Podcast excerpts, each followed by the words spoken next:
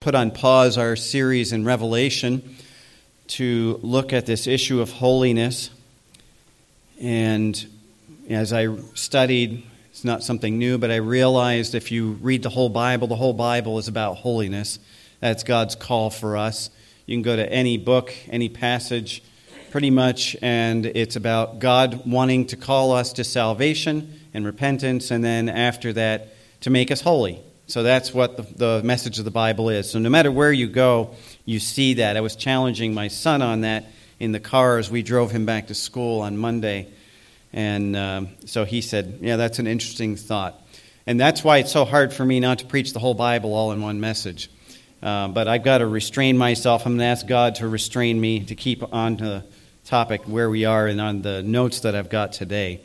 But we're in 1 Peter chapter 1, and we are going to continue looking at this idea of holiness. We're going to read just a, se- a couple verses this morning, starting at verse 13 down through verse 16. This is God's call for us to be holy as his people.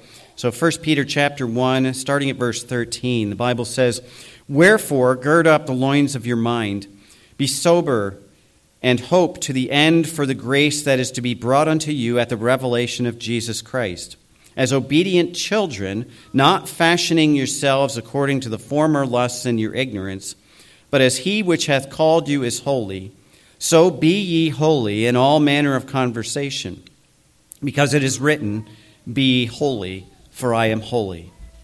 We're going to take a minute and pray, and then we'll uh, get into our message here. Our Father, Lord, we just ask for your help now. As we look into your word, we want to submit ourselves to the authority of your word in our lives. Lord, you know and you have told us that your word has power. It is your power to change lives, to work in us, to do the things that you want to accomplish in our lives and in the lives of others. And so, Lord, help us to submit to it.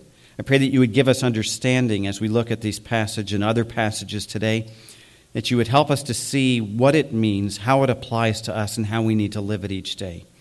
And Lord, I pray that as we see your word today, that you would just teach us what it is to be holy, to be a holy people as you've called us to.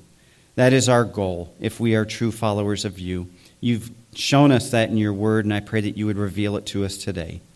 And so, Lord, we ask for you to have the preeminence in this time. May you accomplish your work. Lord, give me strength. Fill me with your spirit. Give me voice to speak and wisdom from you so that we might hear from you and be challenged by your truth. And we'll give you the praise and glory. We ask all these things in Jesus' name. Amen. As I mentioned, we are continuing on this study of holiness and what is holiness. And this morning, I want to uh, use this analogy of the journey of holiness or the path to holiness because it is an ongoing thing in a believer's life. There's two aspects to holiness that we need to understand. And to understand it, we need to understand the word.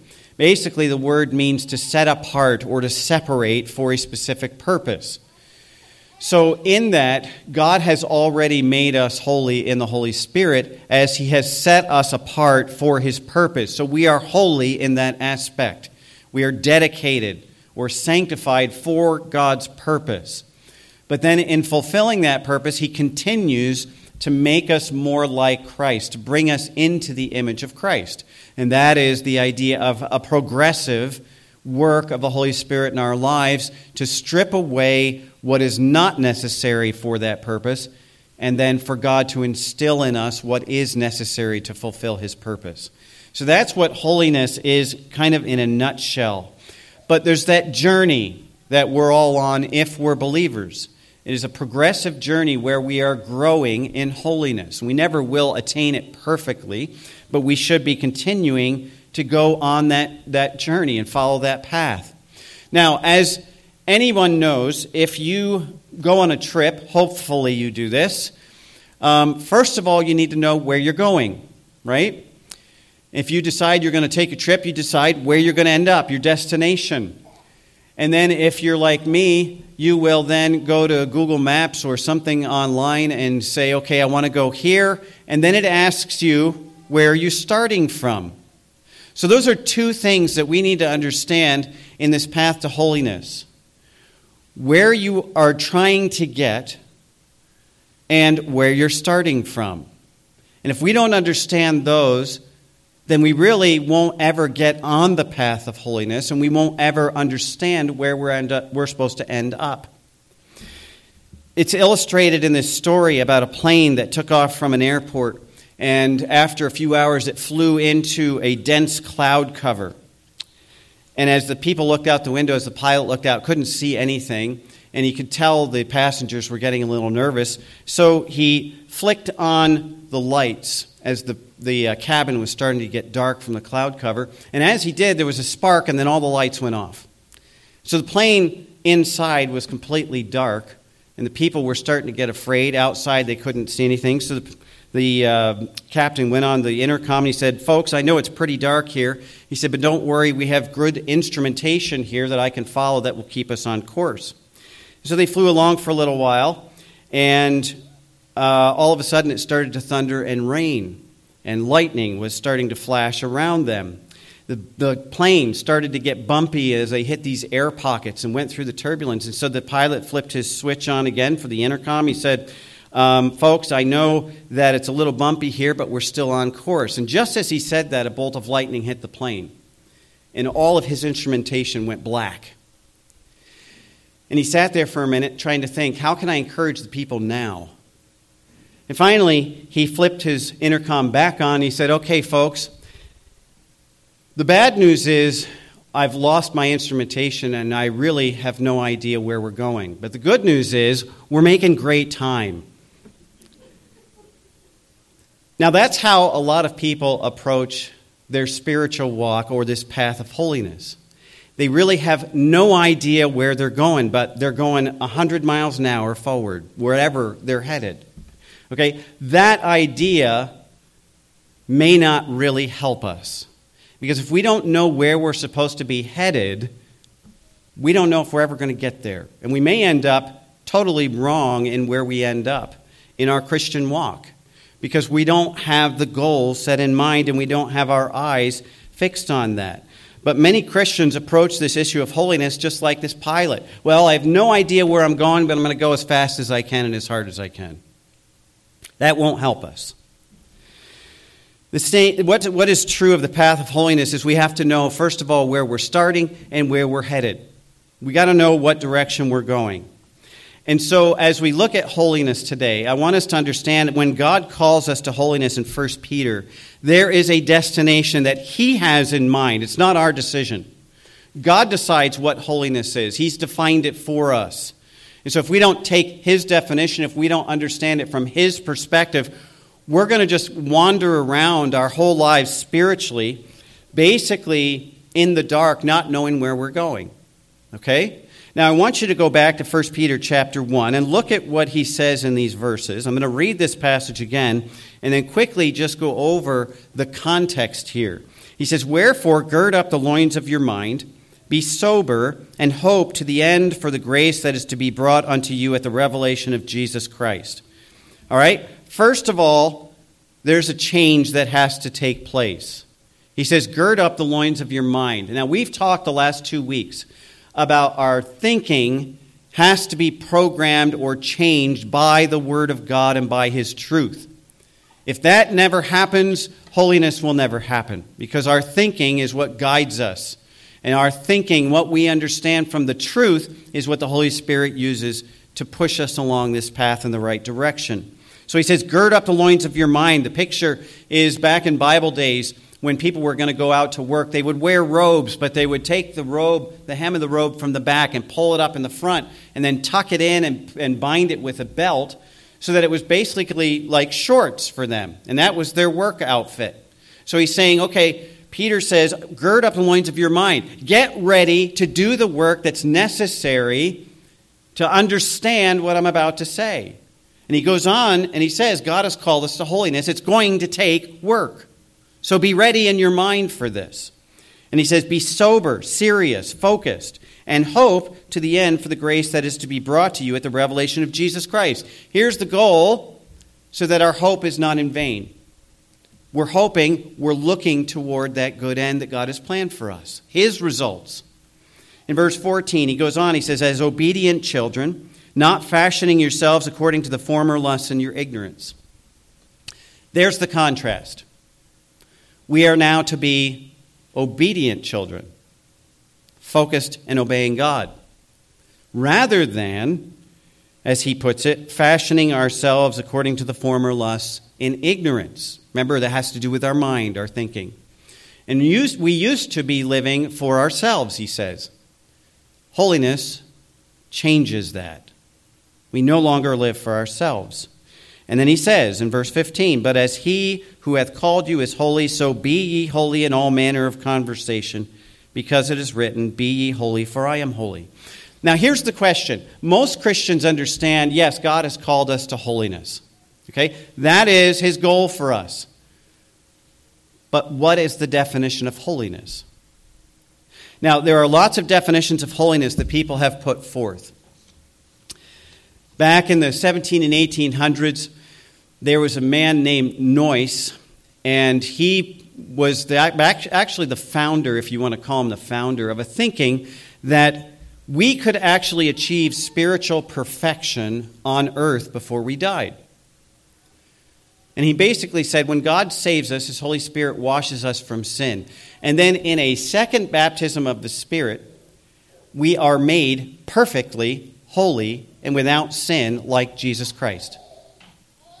Now, here's the problem with that thinking we still have the effects of sin in our body, we still have the curse of sin in our life. We still have and fight the old nature. Okay? Bible makes that very clear. Now, in Dr. Noyes's teachings, he also taught that you could lose that perfection. So if you could lose it, it really wasn't perfection, obviously. Okay? And it bred many false teachings out of that idea. Now, I've said this before.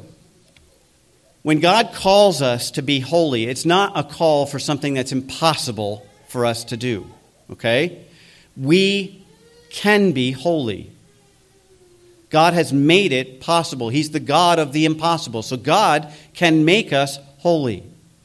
And I said, well, here's what holiness looks like. If we were to be, if we could, sinlessly perfect, it would be a life where we never listened to our lusts and let that control of us, and we always listened to the Holy Spirit and did only that which He led us to do. Because the Holy Spirit will never lead us to sin. So if we did that, we could be perfect and holy in our lives. The problem is, we're all still battling the flesh. And sometimes we lose that battle, and that's what causes us to sin. So, what Peter's telling us here is this here's what we used to be. Here was our old destination serving self, pleasing self, fulfilling my own goals, my own life, living my own life. That's what we used to be. He said there needs to be a change of direction and a change in your destination. He talks about the hope. When we're saved, our destination changes. Before we're saved, our destination is hell, condemnation in eternity. After we're saved, our destination is now heaven, an eternity with God, the Holy One. Okay? So, in that destination change, then, our direction has to change. And that's what he says in verse 14. Stop living the old way, the way you used to. Now there's a new direction that you have to go. So, we've changed our course, Peter says. And the course is a change in our thinking. Our thinking has to change. Again, in uh, verses 15 he says so he has which has called you is holy so be ye holy in all manner of conversation because it is written be holy for i am holy. That was not our goal. That was not what we were thinking about before god saved us. We didn't care if we were holy. All we cared about is what i wanted. Okay? So when god has called us to holiness we have to have a change in our thinking. We know that but today I want to try to outline for you and describe for you what that change in thinking looks like because holiness is not a change in outward performance or a change in the rules that we follow or anything that we can do outwardly in our lives. It is not about conforming to new rules or setting new standards for ourselves. That's called legalism. We think because we have new rules and we live up to these rules, that makes me holy. See, that's backwards. It's like saying, well, if I'm a good person, if I do good things, if I sacrifice myself, then I'll be saved. Works based salvation doesn't work, and works based holiness doesn't work either. It's a change in our thinking. We have to get outside of the I can make myself saved or I can make myself holy thinking. And that's what Peter tells us here. Holiness is of God. Holiness means we become like God in our character, in our nature. We don't become God, but his nature starts to show through us. So there's a major change in the direction of our thinking and living that has to take place. And this is what Paul means in, 2 Corinthians chapter 5 verse 17 when he says, "If any man be in Christ, he is a new creature. Old things are passed away; behold, all things are become new." Change in direction, change in thinking, change in lifestyle, change in everything. Paul says. Ephesians chapter 4, verses 21 through 24. Again, Paul is saying, If so be that ye have heard him and have been taught by him, as the truth is in Jesus, that ye put off concerning the former conversation, there's the old life, the old man, which is corrupt according to the deceitful lusts, and be renewed in the spirit of your mind, and that ye put on the new man which after God is created in righteousness and true holiness. So there's a putting off of the old, a putting on of the new. That's the thinking process that has to change, not just an outward performance. In Colossians chapter 3, he says the same thing. If ye then be risen with Christ, seek those things which are above, where Christ sitteth on the right hand of God. See, now it's a difference in what we are, or what our goals are, what we desire for our lives. Seek those things which are above. In verse 2, he says, Set your affection on things above, not on things on the earth.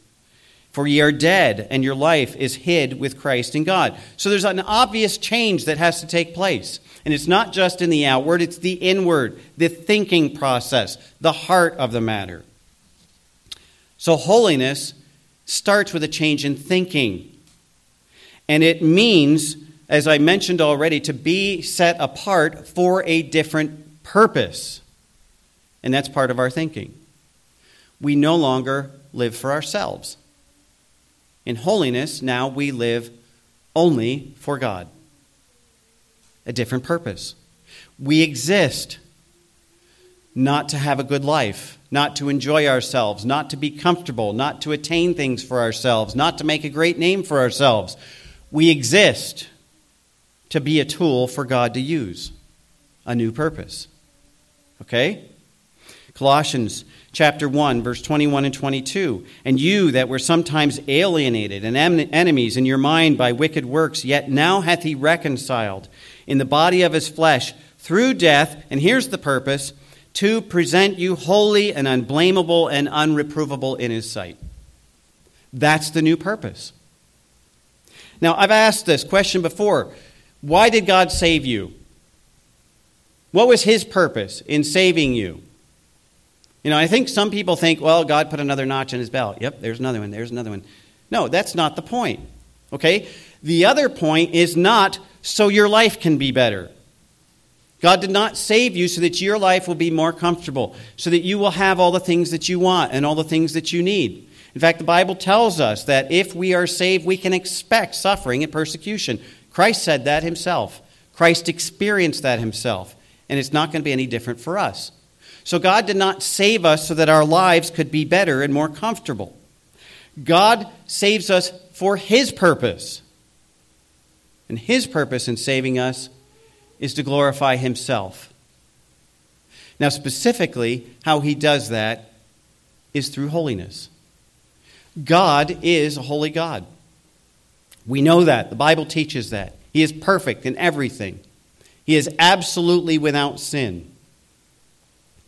But holiness is more than just him not having sin. Holiness encompasses all of his character, his justice, his mercy, his wrath, even. All of the components of God's character are perfect and complete. They cannot get any better. And because of that, that makes him a holy God, a perfect God. It's his holiness that is the essence of his nature.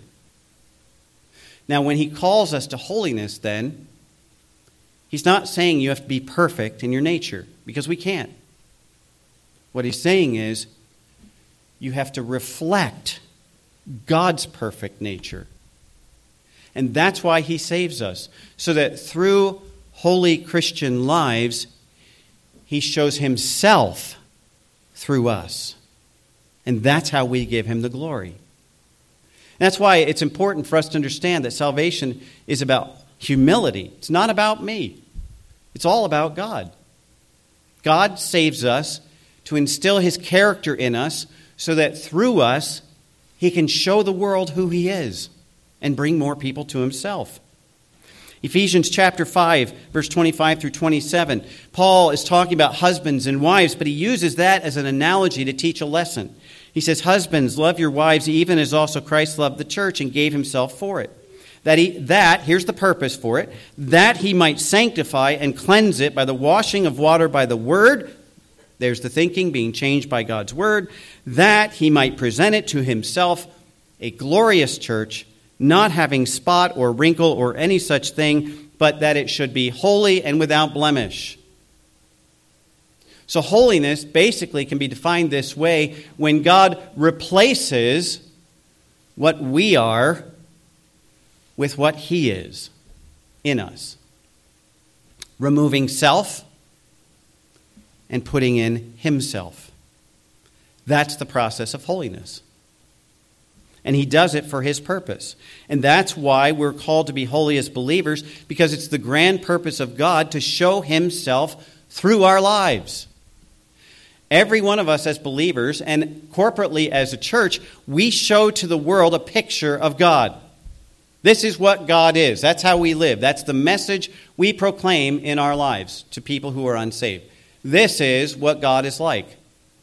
Now, as people look at Christians and see their lives, many times they get a faulty picture of God because we don't live the way God wants us to live. We don't reflect His character in our choices. And therefore, the picture is skewed, it's perverted. And then people outside go, Well, yeah, you, you call yourself a Christian, you call yourself religious, and look at where you live. You're worse than I am. I had a grandfather on my mother's side, didn't get saved for many years. His excuse was this I'm a much better person than all those people in the church, and I know them because I work with them. There's no reason why I want to become like that. Christians are not concerned about holiness because Christians don't want to accept God's purpose for their life. So, God has a purpose. And if our purpose is the same as God's purpose, and if our purpose is to fulfill God's plan, then becoming holy should be our greatest desire as believers. Because now we're accepting God's purpose. And it can only happen as we travel this path and as we progress along this path of holiness. so it's a change in direction, a change in thinking, but it's also a change in motivation. Okay?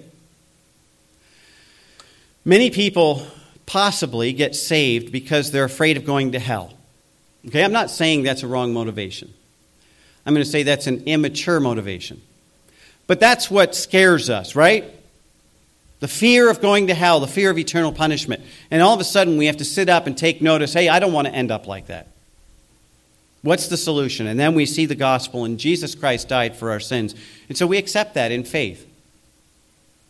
But that motivation has to change because to get saved only for the, the, the purpose of self preservation, see, that's the old thinking. Even if it's in eternity, it's still the old thinking. And if I get saved just because, wow, we have a great God now, and God's going to do all these wonderful things for me, and He can do miracles, and He's going to provide my needs, and He's going to take care of me. If that's my motivation to get saved, it's still the old thinking. It's all about me. See, we have to progress beyond that in holiness. And holiness, again, that change of thinking where we understand salvation to be, again, God did not save me to make my life better. Therefore, my motivation for salvation, my motivation for holiness is not so God will look at me and see, oh, he's a good Christian. I'm going to throw blessings down on him. because that's selfishness. Our motivation changes in holiness where we understand we are just the tools that God wants to use, and He is the master. And therefore, our motivation is not, well, I have to do these things so I can get all these rewards. See, that's duty. If I do everything I'm supposed to, I'll be okay. That's legalism. Our motivation for living a holy life should change, and it should be I want to do what God wants me to do because I love Him. Regardless of what I get for it, I love God. And all that matters to me is to please Him, to become like Him, because that's what He wants for me. Nothing else matters. That was Paul's attitude. And when you read about the Apostle Paul's life, man, he suffered more than any of us will ever suffer. He went through circumstances that none of us will ever face, and yet he was all about serving the Lord. Absolutely. His faith was not so that God would bless him, his faith was so that the name of Jesus would be blessed. That was it. And so our motivation changes from duty or fear, even, to absolute love. You know, I mentioned this a couple weeks ago. We were talking about loving God determines where you are on that path to holiness. How do I love God? Is my love for God only I love Him because of all the things He does for me? That's a selfish love. Or is my love for God, I love Him because He loved me first, and therefore all I want is to please Him? I do not want to disappoint God. And it has nothing to do with being afraid of consequences. In 1 John chapter 4 verses 18 and 19, John tells us there is no fear in love. If we only do the things that we're supposed to do as Christians, if we only embark on this journey to holiness because we're afraid of what's going to happen to us if we don't, that's fear. And 1 John says there's no fear in love. See, we have to change from serving out of fear to serving in love. That's the process of holiness. Those things will change. John says, There's no fear in love, but perfect love casts out fear, because fear hath torment. Is God waiting to step on me if I do something wrong? That's the torment we live in. But if we understand God correctly and we understand what He wants for us correctly, we know God's not waiting to step on us. God's waiting to lift us up. He's waiting to help us. He's waiting for us to rely on Him for everything in love and to serve Him in love. And so we progress in holiness beyond the I have to do this because it's my duty, or I have to do this because if I don't, God's going to step on me, to I have to do this because I want to for the God I love. Doesn't matter what happens after that. It's only because I love him. See, that's the mark of maturity or completeness or becoming perfect in the language of Scripture. It's progressing beyond that immature thinking. And this is the mark of being on the path to holiness. So there's a change that happens when we get saved, when we start this journey to holiness. It begins in our thinking, it's about our motivations, it's about understanding our purpose but we have to understand the destination that we're headed. How do I know if I'm going in the right direction? How do I know what the destination is, what it's supposed to look like? Remember, we have a new destination. It's not just heaven. Our destination in life is to become more like Jesus Christ. That's our destination, to become like Christ. If that's not where we're going, we're on the wrong path. Okay?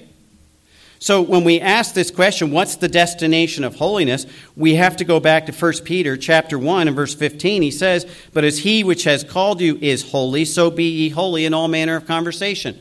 So what is our goal in holiness? To become holy like Christ.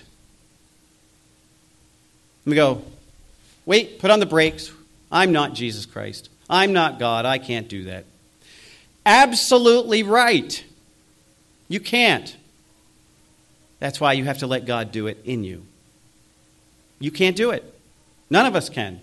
None of us can save ourselves. None of us can make ourselves holy. But God can make us holy. God can do that work in us. And so He has called us basically not to try to make ourselves better, He's called us to surrender and let Him do the work that He wants to do. That's the path to holiness. That's the thinking that has to accompany the journey on, to holiness. So, our holiness is supposed to look like God's holiness. And when we think of God's holiness, we have to obviously start with God's utter separation from sin. That's what He wants to call us to, to bring us to separation from sin. Get rid of sin, impart into us his character. Now you say, well, wait a minute, you just said get rid of self before and impart to us his character. Same thing. If we focus on self, that's sin. That's what the Bible defines it as. If we focus on God, if we become more like Him, if we let Him do His work, if we let Him have His purpose, if we submit to, to His goals, to His process, that's holiness. But if it's about me, that's sin. So when we think of God's holiness, we have to think about utter separation from sin. And that's what God's called us to. God created the world. In Genesis 1, we read that. He created everything that has been created, including man and woman. And remember, when He created all of creation, it was perfect. He made a holy creation. And in fact, He made perfectly holy people. They were perfect. Adam and Eve had no sin in them.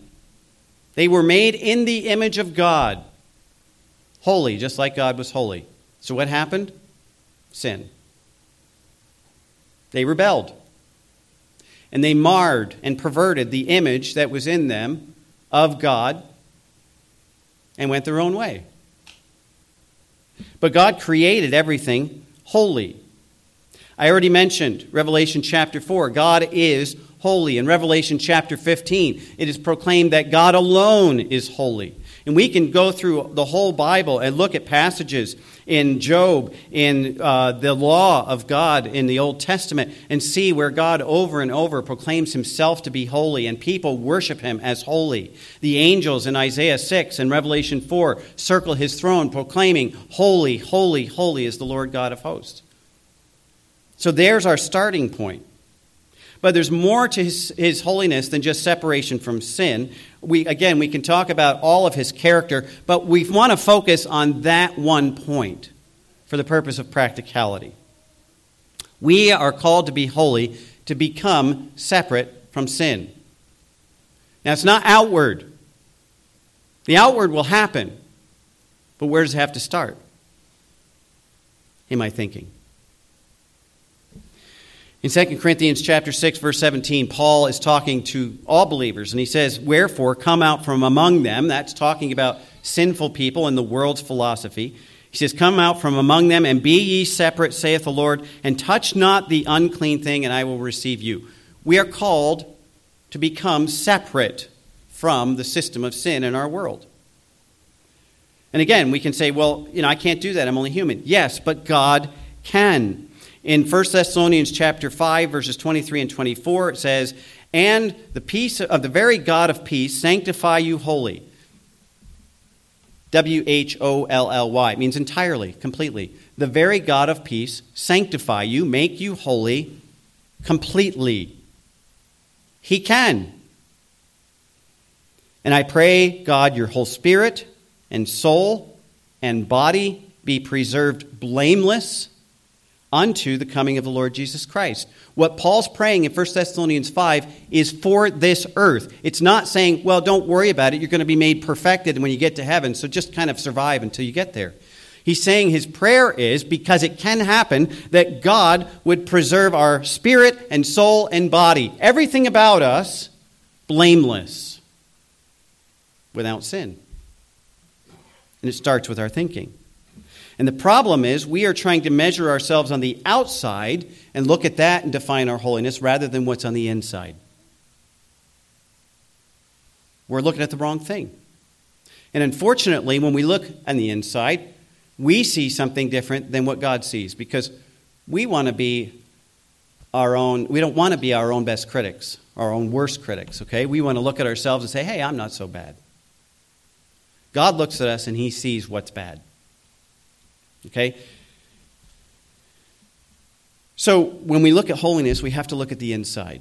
And again, our thinking process. So, what's the example we have? Jesus Christ.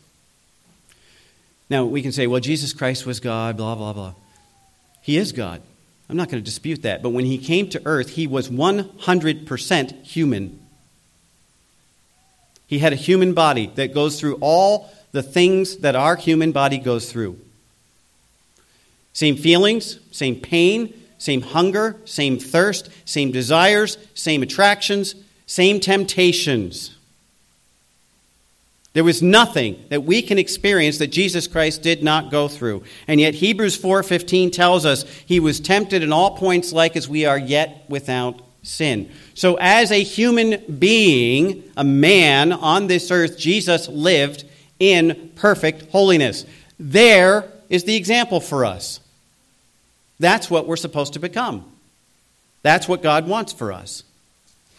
The difference between us and Jesus, obviously, he was God, but as a man, the only difference between us and Jesus is that even as Jesus existed in the world, the world did not exist in him.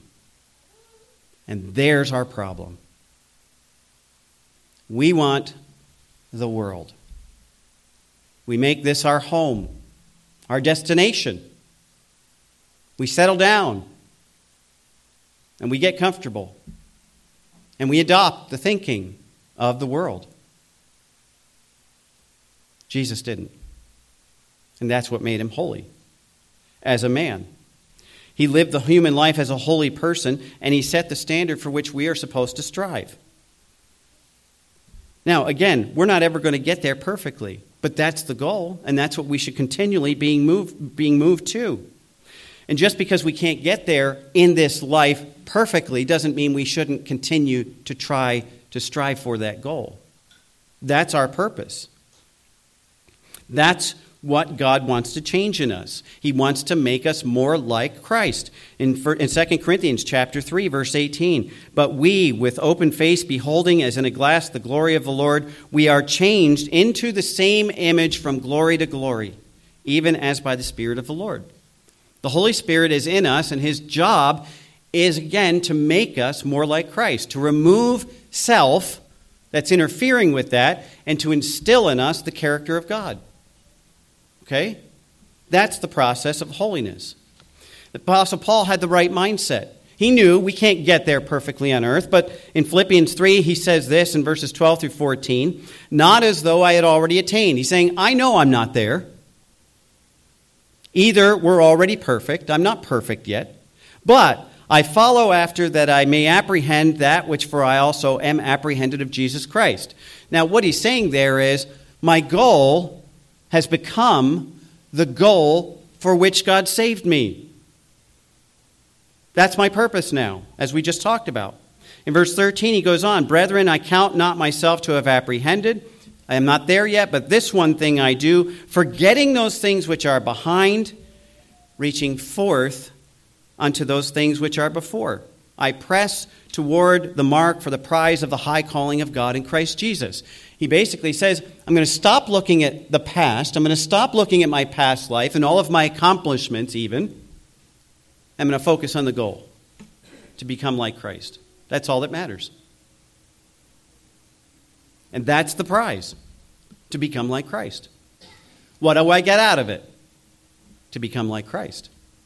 No, no, no. What do I get out of it? To become like Christ so that God can be glorified. If you want anything else, you've got the wrong purpose and the wrong goal. See, it's not about us, it's all about God. So our lives in holiness on this earth should look more and more like Jesus' life as he lived on this earth. We are to treat others the way he treated them. We're to love others as he loved them. We're to make important the things that were important to him. We are to avoid the things that he avoided. We're to become like Jesus Christ, not on the outside only, but on the inside, in our thinking. So, how do we do that? Philippians chapter 2. If you'll go there, we're going to spend the rest of our time right here, just for a few minutes. Philippians chapter 2, verses 5 through 8. Because it defines for us the mind of Christ. Remember, it's all about our thinking. So if we are to become like Christ, then we are to have the mind of Christ. We have to think like him. Philippians chapter 2, verses 5 through 8 describe this for us.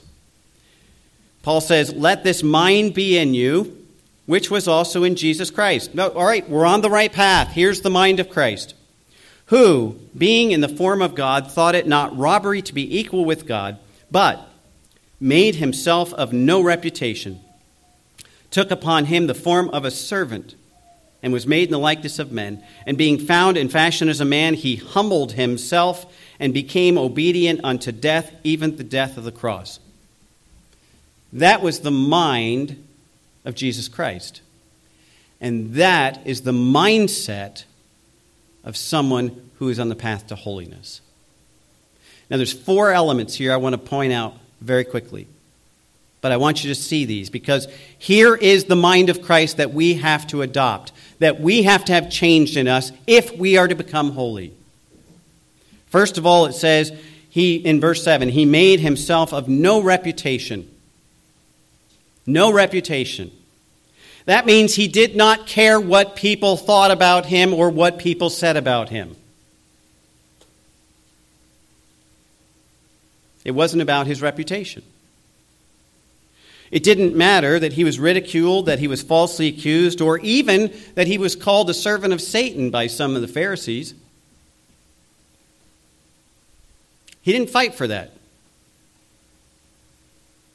He just said the truth and lived the truth. He didn't defend himself, he only defended God the Father and the truth of God because it wasn't about him. As a man, it wasn't about Jesus Christ. Every time someone came to him and tried to say, Hey, you're the Messiah, let's set you up as king, he said, No. Nope, that's not my purpose. Glorify God, worship God.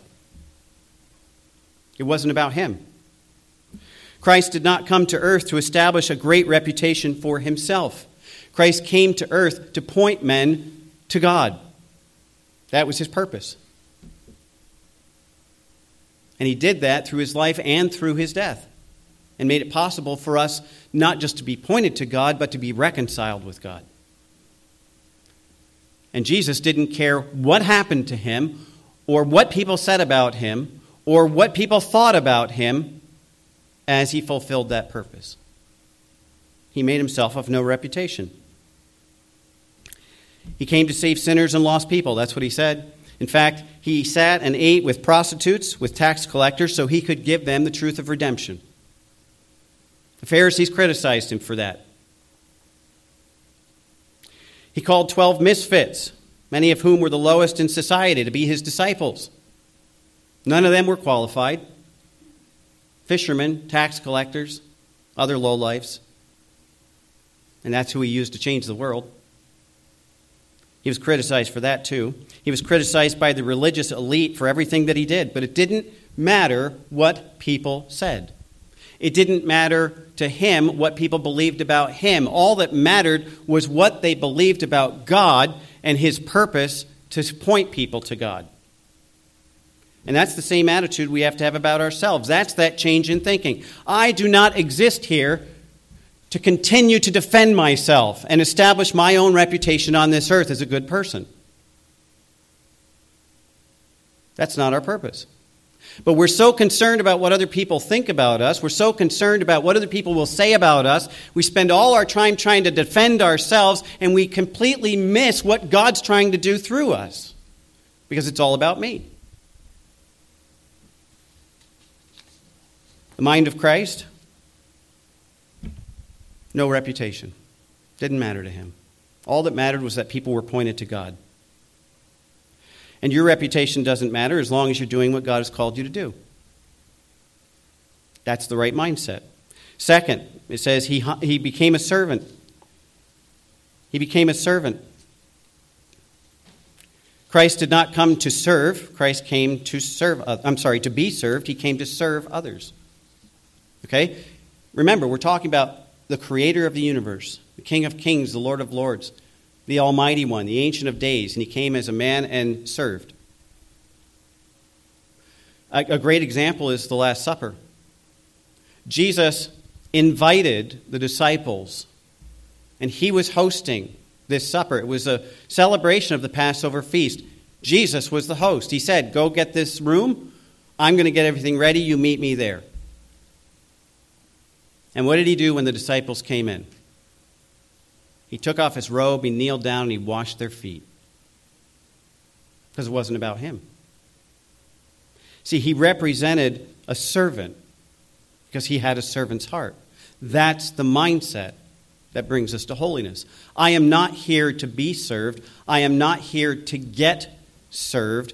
I am here only to serve.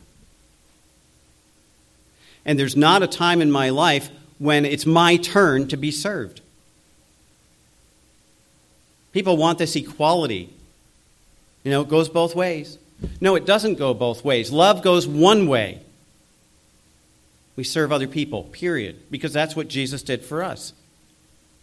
He was sent to be a servant, and he fully embraced that role, and he gave up immortality and all heaven's glory to become a mortal, finite, afflicted human being who was not respected, who was not revered. In fact, he was at the lowest level of society as a servant, and people rejected him. But he served, regardless of what people thought about him. And that's the attitude of a servant. That's the mindset of a servant that people, as believers, have to have. It's not about our reputation, and we are only here to serve, not to be served, not to get for ourselves. Third, it says he humbled himself. Now, the verse says humbled himself. This is a verb, not an adjective, okay? He was humble, but he humbled himself. There's a, more of an aspect here of submission. He submitted himself to whatever God's purpose was and whatever he had to go through to fulfill that. He put aside everything else and became a servant, humbled himself. He submitted to God's will. He submitted himself to his Father's will. He submitted himself to the needs of others on this earth above his own. He submitted to the earthly authorities that God had put in place on this earth at that time. He submitted himself to the life that God had called him to, to live that life. Remember, he had no place to lay his head, the Bible says. He accepted whatever accommodations people offered him, and if they didn't, he slept wherever he could. He ate whatever food he could find and whatever what people offered him. He was humble. In fact, he didn't even make choices of his own. He told many people, I am not here to fulfill my own will, I'm here only to fulfill the will of the Father. He didn't even make his own choices, only that which the Father told him. And he completely and perfectly submitted himself to God the Father and to the needs of other people. That's why he came. If it wasn't for our need, Jesus didn't have to come. So his whole life was about submission to the needs of others. And that's what the mindset of Christ is that we need to adopt if we're going to become holy.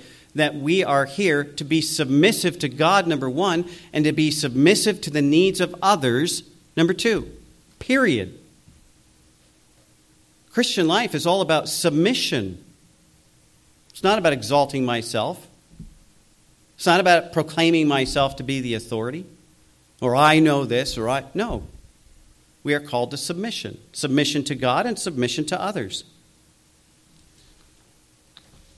Let me just give you some examples of holiness being defined by submission. In James chapter 4 verse 7, we are told to submit ourselves to God. God resists the proud but gives grace to the humble. In 1 Peter chapter 2 verse 13, it tells us to submit ourselves to the authorities of the law and the government leaders above us. Submit yourselves to every ordinance of man. That's what it says in 1 Peter 2:13. Hebrews chapter 13 verse 7 tells us to submit to our spiritual leaders, specifically the elders in the church who are trying to work to help uh, save our souls. That's basically their purpose. And we're to submit to them. In Ephesians chapter 5, I already read this section. Wives, submit yourselves to your husbands and then it says, Husbands, love your wives. But the love carries a submission to the needs of your wife And that's what defines love. And so it's submission. In 1 Peter chapter 5, it's Peter's address to the elders, and he says, The younger elders, submit yourselves to the older elders. But then he goes on and he says, Every one of us submit ourselves to everybody else.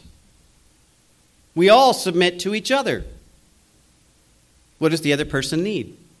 That's what I submit to. So, everything about the Christian life is defined by submission. And the attitude of submission is required for us to become holy like Christ was. It's a mindset. I am not to set myself up. I am not to be the law. I am not to be God. I am not to be other people's judge. I am a servant and I need to submit to their needs. That's what Jesus was. So, fourth, it says, He became obedient unto death. He did not value his life or try to preserve it. Now, Jesus knew when he came to earth that he came for the purpose of dying. That was the main goal. He came to die because that's what we needed. And it wasn't easy for him as a man to accept that fate. In his spirit, he knew that was the, what God had called him to. That was his purpose. But remember, on the very night that he was arrested, he went to the garden to pray, and as he was praying, he prayed, Father, if it be possible, let this cup pass from me. Twice. He didn't want to, as a human, go through that level of suffering. And as God, he did not want, as a holy God, to have to take on all the sin of the world and become sin for us. That was not his desire. And so he prayed, Father, if it be possible, remove this cup from me. But what follows is the most important part. He said, But not my will, but thine be done. None of us wants to suffer. None of us wants to die for Christ. None of us wants to have to give up something in order to serve the Lord. But it's not about what we want. Not my will, but thine be done. And even if it comes to God taking our life, are you willing? Now, in a sense, He wants to take your life. Because in Romans chapter 12, verse 1, it says, We are to present ourselves a living sacrifice. All through the epistles, Paul makes reference to mortifying the flesh, to giving up self. So we are to be willing to die to ourselves, to give up my life. Jesus did. He did it physically. And if God calls you to the purpose of, through your death, he is glorified. Is that okay with you? See, that's the mind of Christ. And Jesus said, Whoever saves his life will lose it, but he who is willing to give up his life will save it. If we can't let go of ourselves, we will never become holy because we don't have the mind of Christ. On January 8th, in 1956, while attempting to make contact with the people of the Auca Indians in Ecuador, Jim Elliot and four other missionaries were speared to death as they landed their helicopter. They were there to bring them the scripture, to give them the gospel, and they were killed. They gave up their lives,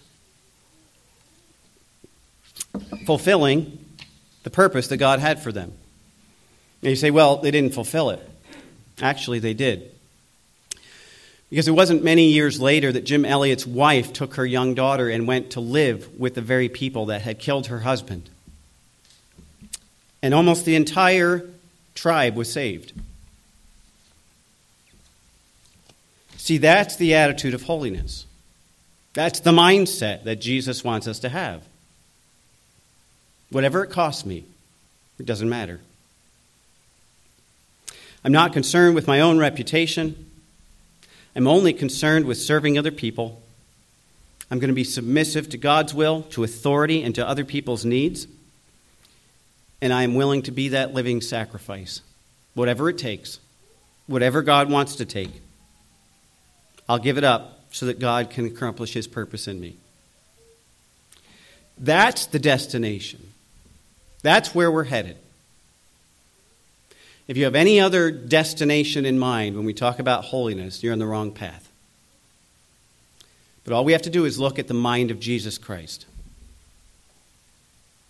The question is where are you now? Where are you now on that journey? We all started as absolute sinners. Romans chapter 3 defines that. There's none righteous, no, not one. There's none that understandeth. There's none that seeketh after God. They're all gone out of the way. They're all become unprofitable. There's none that doeth good, no, not one. Paul goes on and on. It's easy. We're worthless. We have no good in us. There's nothing we can do. And whether you're saved or not, you still have a sin nature by virtue of birth on this earth that keeps pulling you back to what you used to be. That's Satan. He's trying to destroy the work of God. He wants us to live for another purpose other than glorifying God and having His character reflected in our lives. And Paul defines that struggle in Romans 7. I'm not going to read the whole thing, but he says, I know I'm spiritual, but I'm carnal. You know, the things that I want to do, I don't do. The things that I don't want to do, I do.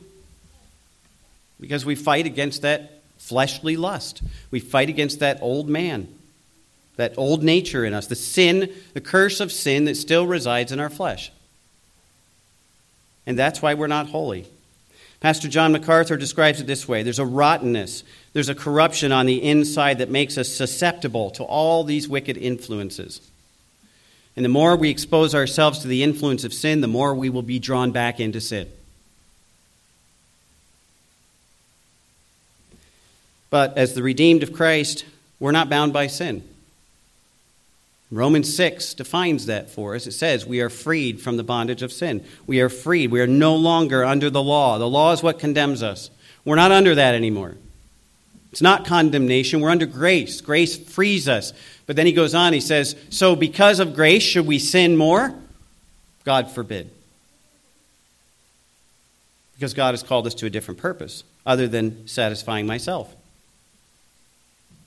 And so our thinking in holiness is to separate ourselves from the world in our thinking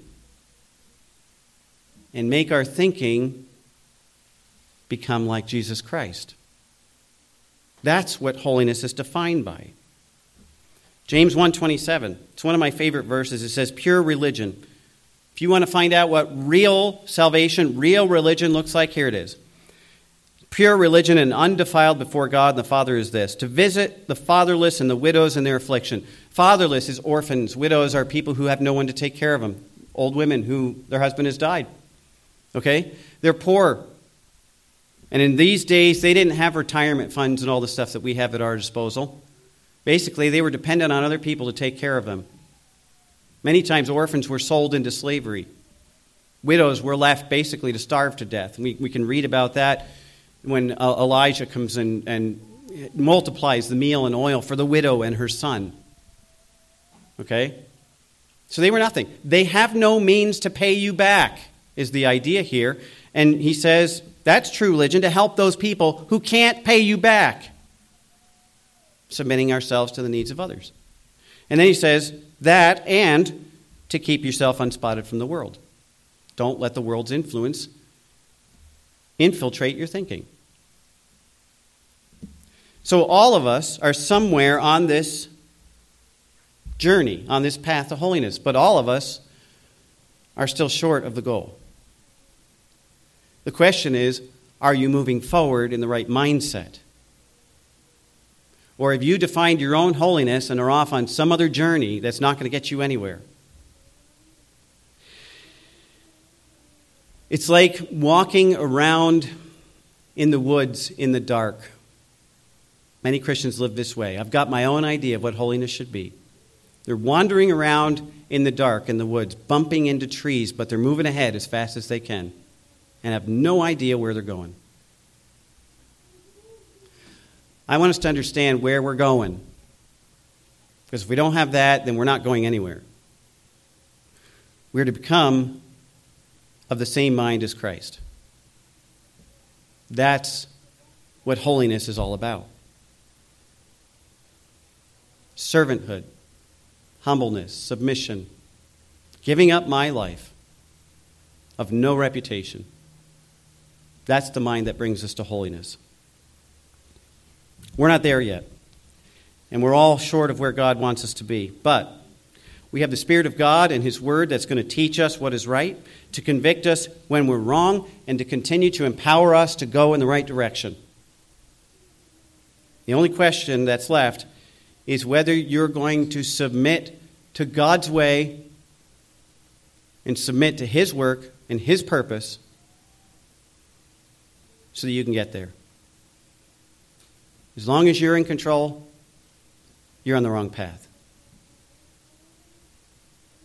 Lord, thank you again for your love for us. We thank you for your word. And we know that we are not what you want us to be. And as we look at ourselves, we have to remember not to look at all the things that we can show you about our goodness. We have to focus on all the things that you want to get rid of because they don't meet the standard of holiness according to the mind of Christ. Lord, help us to grow in that way.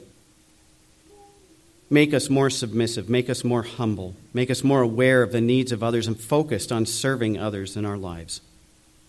And above all else, we want your character, your nature to be reflected in our lives so that you get all the glory for it. It's not about us, it's all about you. So help us to lift up your name in the way we live, to point people to you rather than to ourselves, so that your goal is accomplished. And we thank you for what you're going to do. In Jesus' name, amen. Our closing hymn is 388 Have Thine Own Way, Lord. Familiar hymn, but I don't think many people, many Christians, really believe it or want this. They want their own way, they want to impose their own way on God. But this is the attitude of submission and of